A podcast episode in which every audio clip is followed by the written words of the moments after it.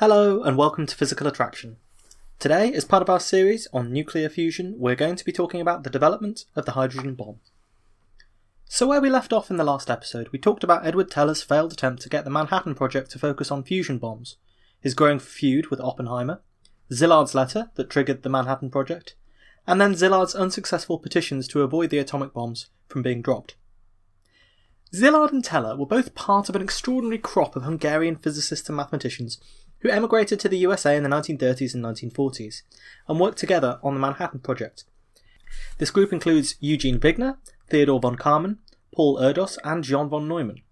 The last of these had such a terrifying faculty with mathematics that even his colleagues were in awe of it. Wigner said, I have sometimes wondered whether a brain like von Neumann's does not indicate a species superior to that of man. While even Teller's ego wasn't so great that he admitted that he couldn't keep up with him, and that von Neumann would carry on a conversation with my three year old son, and the two of them would talk as equals. I sometimes wondered if he used the same principle when he talked to the rest of us.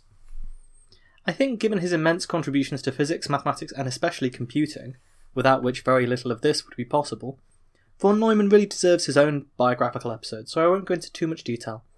Except to say that Teller was far from the only smart person to work on the H bomb, even if he did end up inextricably identified with it. In fact, some of this group of Hungarians were talking to the Italian physicist Enrico Fermi about his famous paradox, which we covered in the episode Fermi and Drake.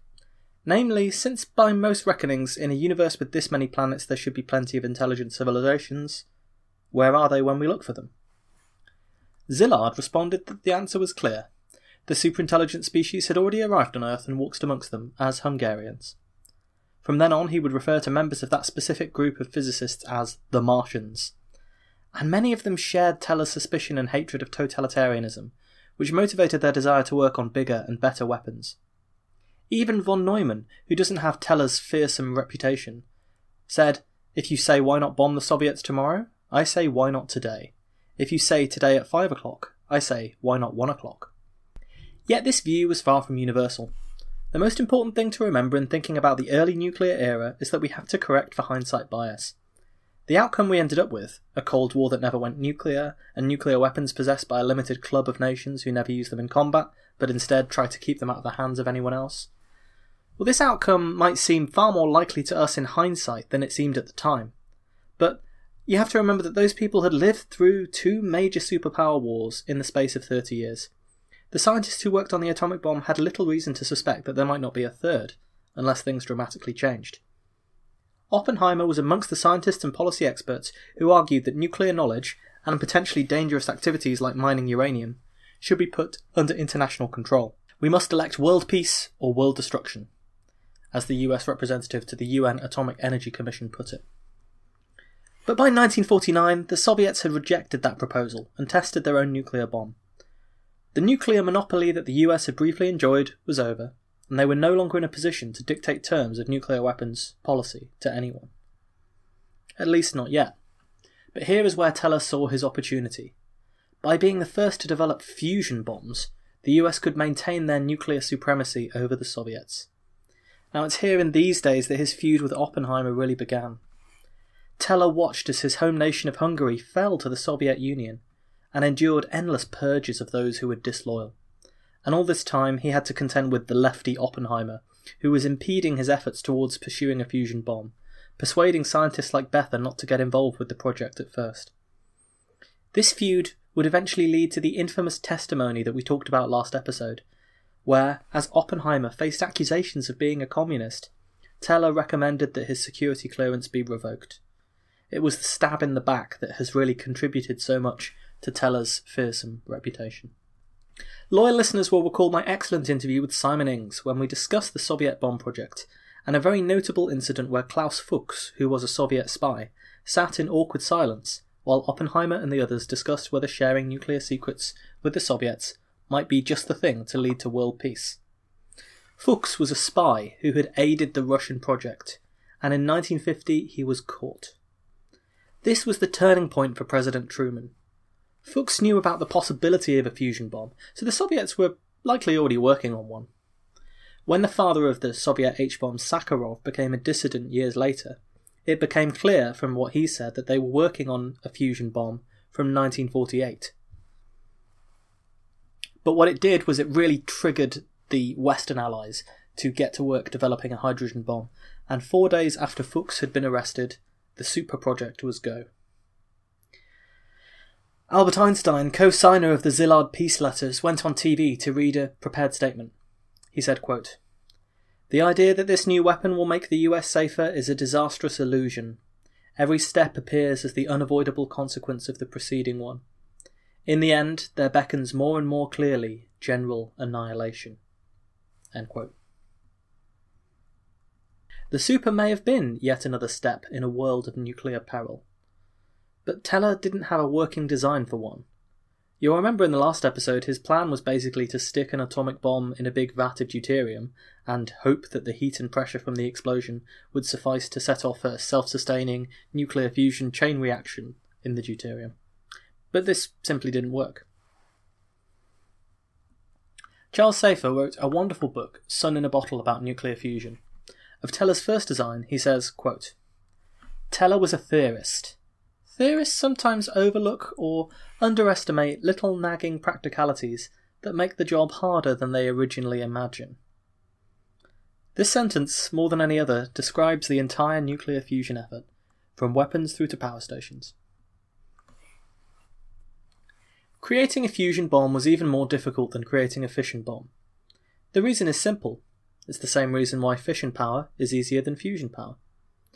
To observe fusion and to test your ideas about how it works experimentally, you need some way of creating and containing incredibly hot and dense plasma, replicating conditions similar to those at the heart of the Sun. Fusion simply doesn't start to happen unless you put an extraordinary amount of energy in to overcome the nuclei that repel each other. To observe fission and test your ideas about how a fission bomb might work, you just need to get a big lump of fissionable material, enrich it a little, and wait maybe throw in a few neutrons to kickstart the chain reaction. But it's not that hard to tinker with things and work on a design as an experimentalist, providing that you have the uranium to work with. But fusion, instead, had to be approached purely theoretically, because the only conditions that could possibly get to that heat and temperature that they had at the moment were the conditions that you got when a nuclear bomb was exploded. At first, Teller's bomb wouldn't work because it required tritium as well as deuterium to ignite. Tritium doesn't occur naturally and needs to be manufactured in a rather expensive process.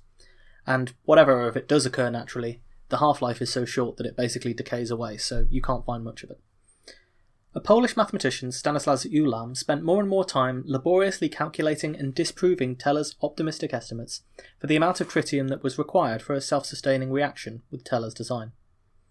The calculations, which Ulam would later write, made Teller pale with rage showed that kilograms of tritium would be required, far too impractical for them to manufacture at this time. And later, Ulam and Fermi would calculate that, regardless of how much tritium you had, deuterium in a tube could never ignite.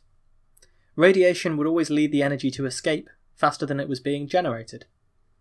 There could be no unstoppable chain reaction, no nuclear explosion. Teller's first design would have been a fizzling dud and he grew increasingly desperate over the next few months, as colleagues blamed his over optimistic calculations for leading them down a foolish path. Countless new designs were proposed, including one Teller dubbed the alarm clock, where layers and layers of fissionable and fusionable material were stacked on top of each other. This was actually also an idea that Sakharov in the Soviet Union had come up with around a similar time, and while it might technically work, the device was also impractical.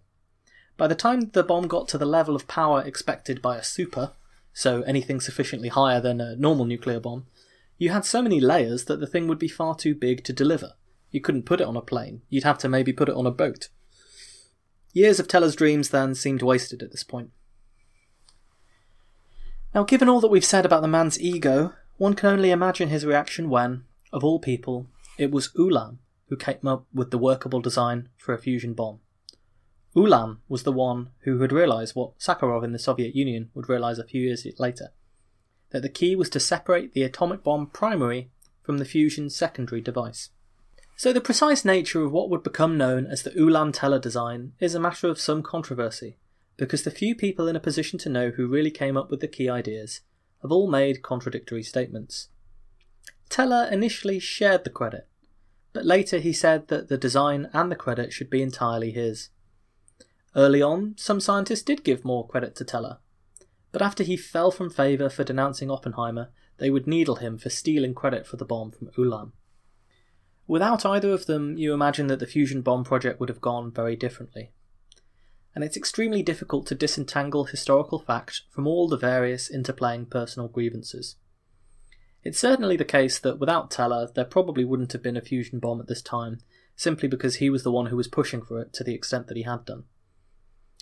And this is especially the case, this controversy, because actually many of the details of the Teller Ulam design are still completely classified, amongst the most closely guarded of nuclear secrets, although France, Great Britain, and China have independently developed similar designs, as did the Soviets. So, as far as whether Teller or Ulam came up with the idea, I'll just leave you with John von Neumann, who said, quote, Edward Teller may be the father of the hydrogen bomb, but Ulam surely slept with the mother. Regardless of this, the basic concept is the same. You use the fission primary bomb.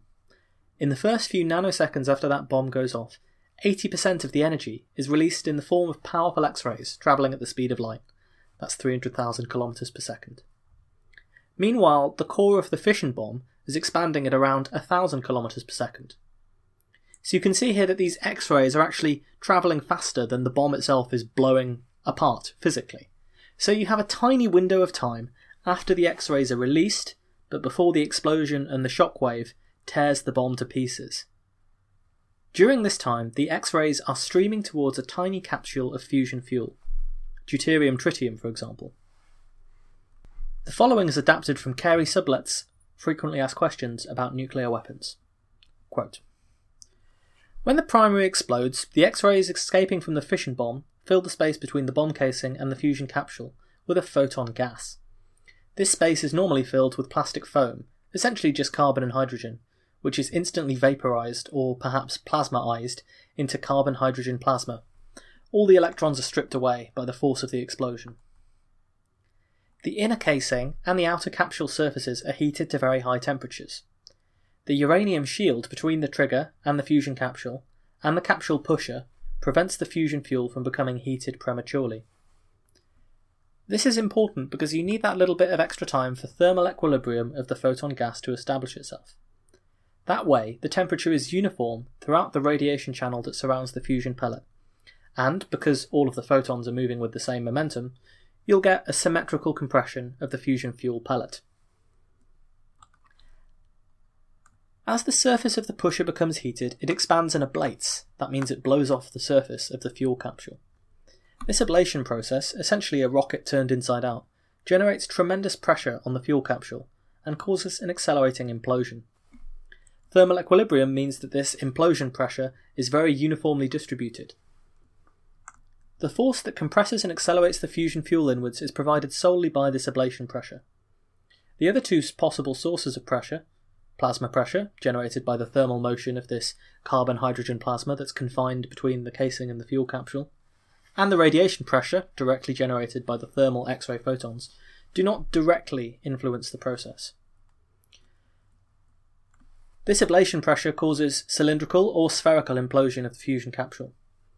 At this point, the explosive force released by the first atomic bomb, an amount of energy sufficient to destroy a small city, is simply being used to squeeze several kilograms of fuel. There's a so called spark plug of extra fissionable material that's contained within the very centre of the fusion fuel. This gets triggered by the compression and explodes outwards. Caught between the imploding plasma from the primary bomb and the exploding fission capsule, the deuterium tritium is compressed to an incredible extent, and fusion can take place, releasing its awesome energy. For a few nanoseconds, you have a piece of the sun on Earth. The density for the fusion fuel that can be obtained is critical to the amount of energy that is released, and despite the power of the primary fission explosion, there's not enough time for the compression to increase the density by more than a thousand times, before the bomb would just blow itself apart. Nevertheless, the Castle Bravo test, the first full thermonuclear bomb tested by the Americans, was powerful enough. At 10 megatons, it was 700 times as powerful as the Hiroshima bomb. The fallout was enough to poison people on neighbouring islands, alongside the unfortunate crew of a Japanese fishing vessel. Teller didn't watch this one directly, sunglasses, sunscreen or no. Instead, he watched from a lab in University of Berkeley as a seismograph recorded the tremors in the earth that followed the blast. When we say that fusion bombs harness the power of the sun, it's no exaggeration.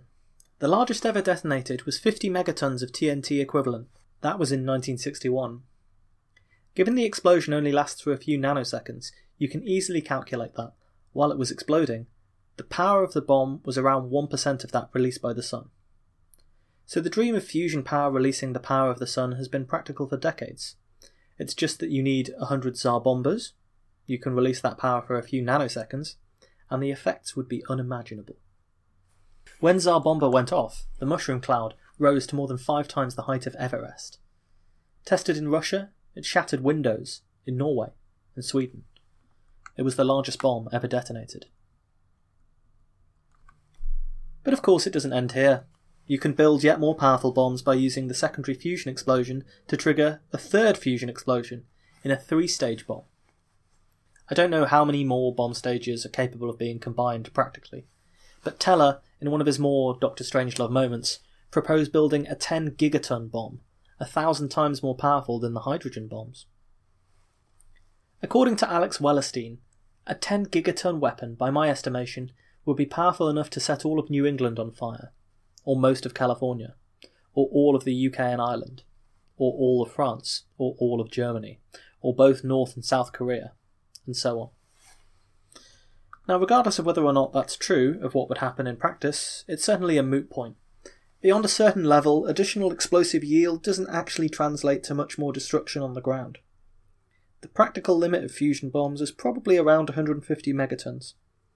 Beyond this, the main effect of the bombs is just to lift a huge column of air and punch it into outer space, along with most of the energy of the bomb. There's no military use for substantially larger bombs anyway, because what target is that big unless you actually want to destroy the world? As Teller himself put it, bigger bombs just blow the atmosphere into outer space. It's hard to imagine a target for a gigaton bomb, or the consequences of detonating one.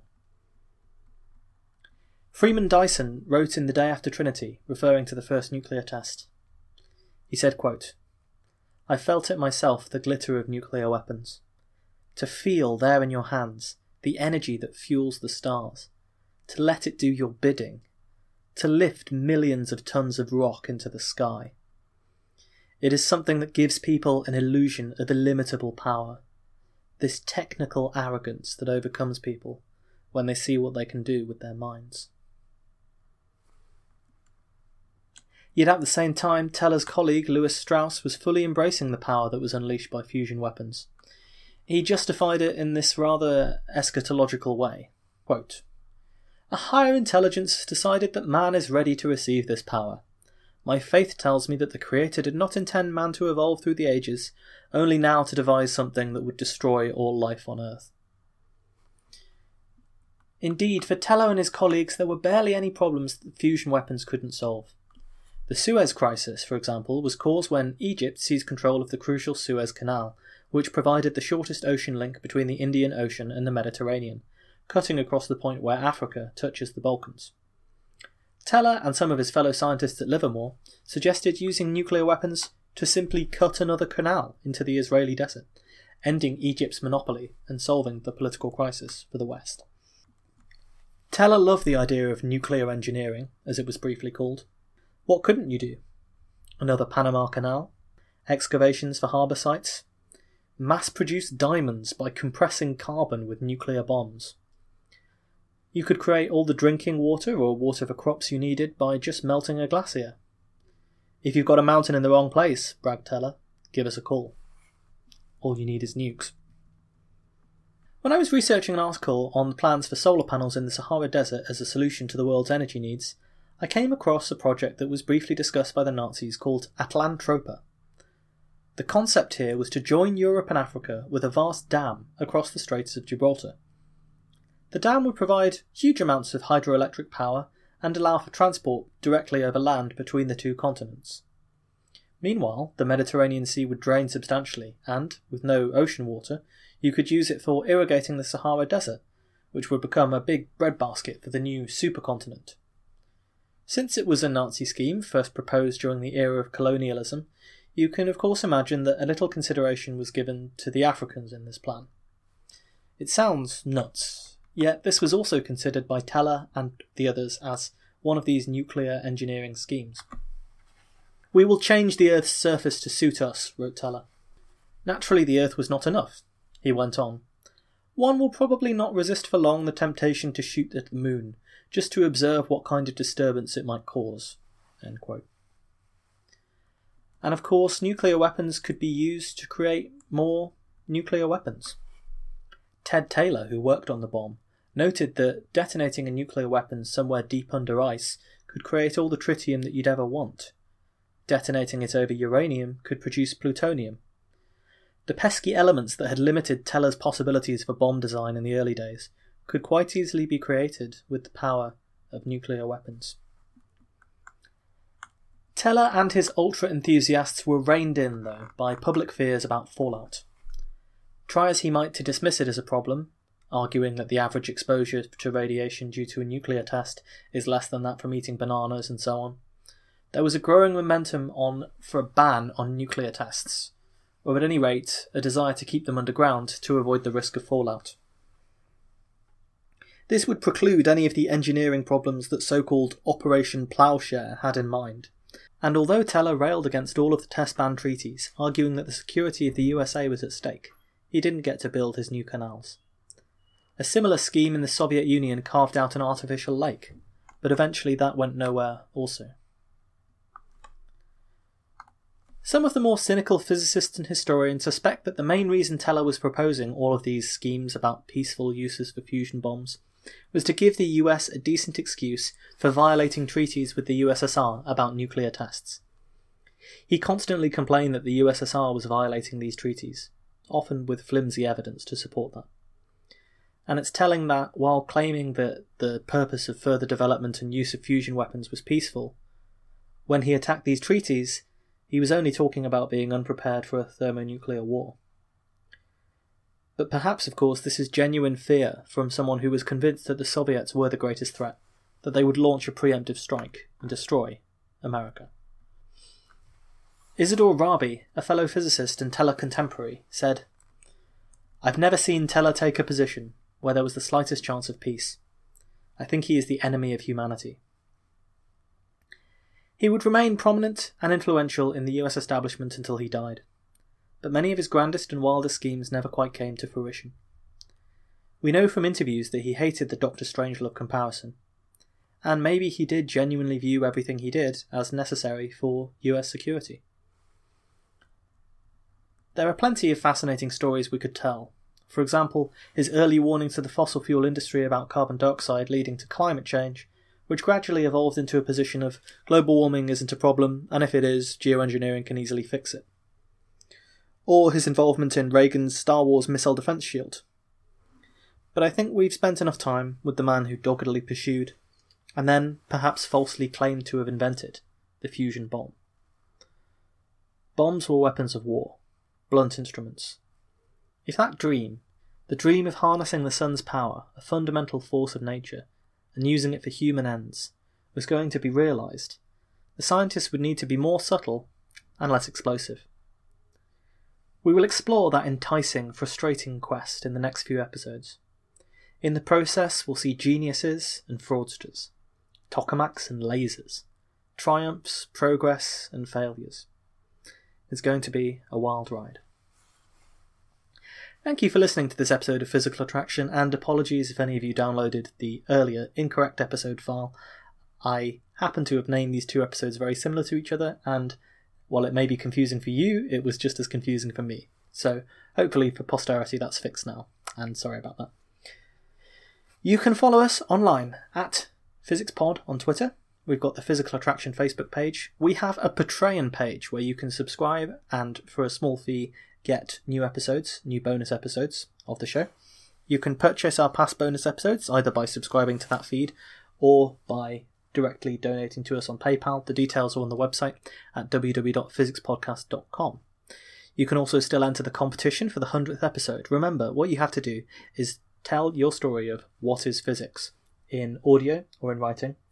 There's books as prizes. Your essay or your speech or whatever you want to call it will appear on the 100th episode show.